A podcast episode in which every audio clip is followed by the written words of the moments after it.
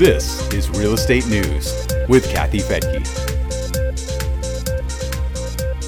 In this real estate news brief for the week ending March 28th of 2020, ugly numbers for job losses and economic growth, a possible snapback recovery, and encouraging news about medical supplies.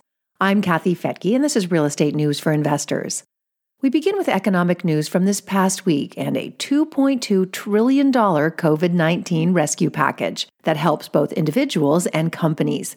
The short list of money handouts includes $100 billion for hospitals and virus related health care, $290 billion for an infusion of cash into consumer pockets, $350 billion for small business loans, and $500 billion for hard hit industries like the airlines.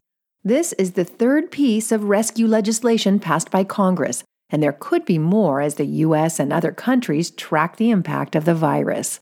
The Federal Reserve also announced an unlimited bond buying program to support both small and large companies and to help stabilize the market.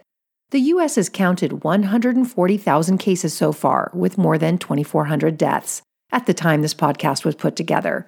There is some positive news from the medical front, however, including FDA approval for a 45 minute COVID 19 test and the development of fingerprint tests that can determine immunity. The Labor Department reported on Thursday, March 26th, that unemployment applications spiked to 3.8 million last week as companies shut down and laid off workers to stop the spread of the virus.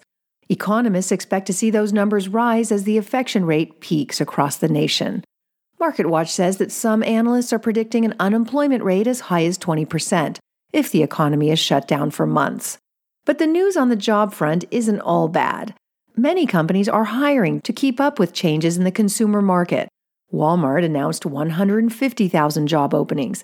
Amazon is filing 100,000 positions.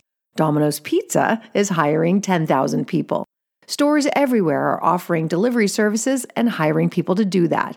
We're very far from normal right now, but it's encouraging to see the creation of jobs that will help people pay their bills and their rent. But economists say we are going to see some low GDP numbers for the second quarter, but not for the whole year necessarily. Morgan Stanley predicts the GDP will drop more than 30%. JP Morgan Chase and TD Security says 25%. Goldman Sachs is forecasting a 24% drop. Bank of America, Citigroup, Deutsche Bank, and Oxford Economics are estimating a slide of about 12%, while UBS and Bloomberg Economics are about the same at 9%.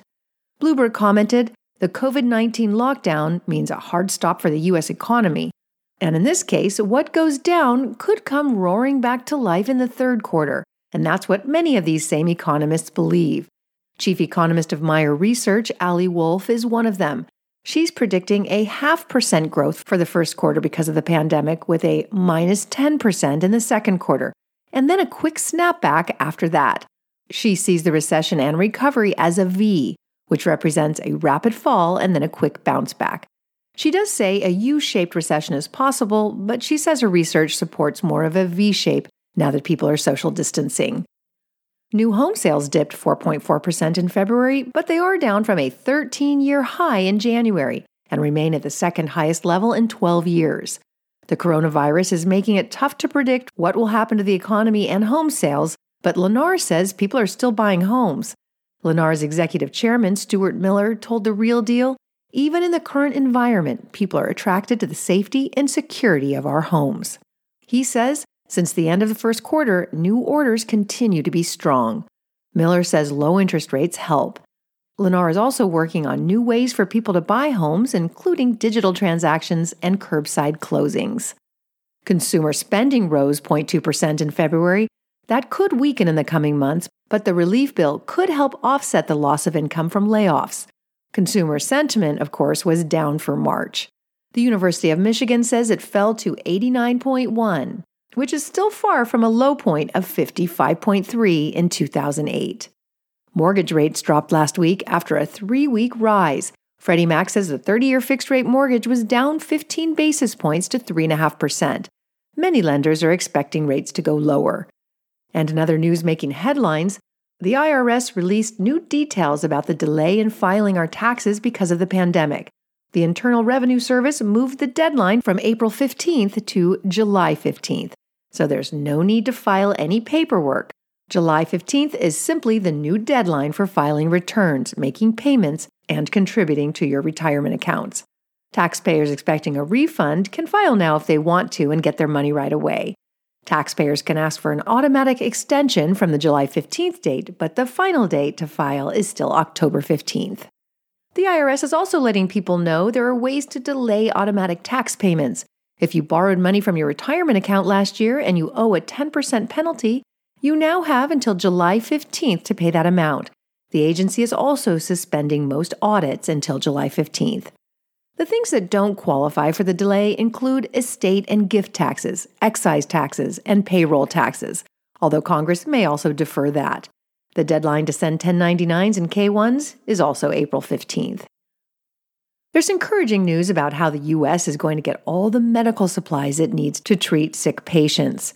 We're hearing from one company after the next about the production of ventilators, sanitizers, masks, and gowns. Business Insider collected a long list of big companies doing this. Car makers Tesla, Ford, and General Motors are all promising to make ventilators. Partners in that effort include GE, 3M, and Ventec Life Systems. GM also plans to produce 50,000 face masks. Apple managed to get 10 million masks from its supply chain for use in the US and Europe.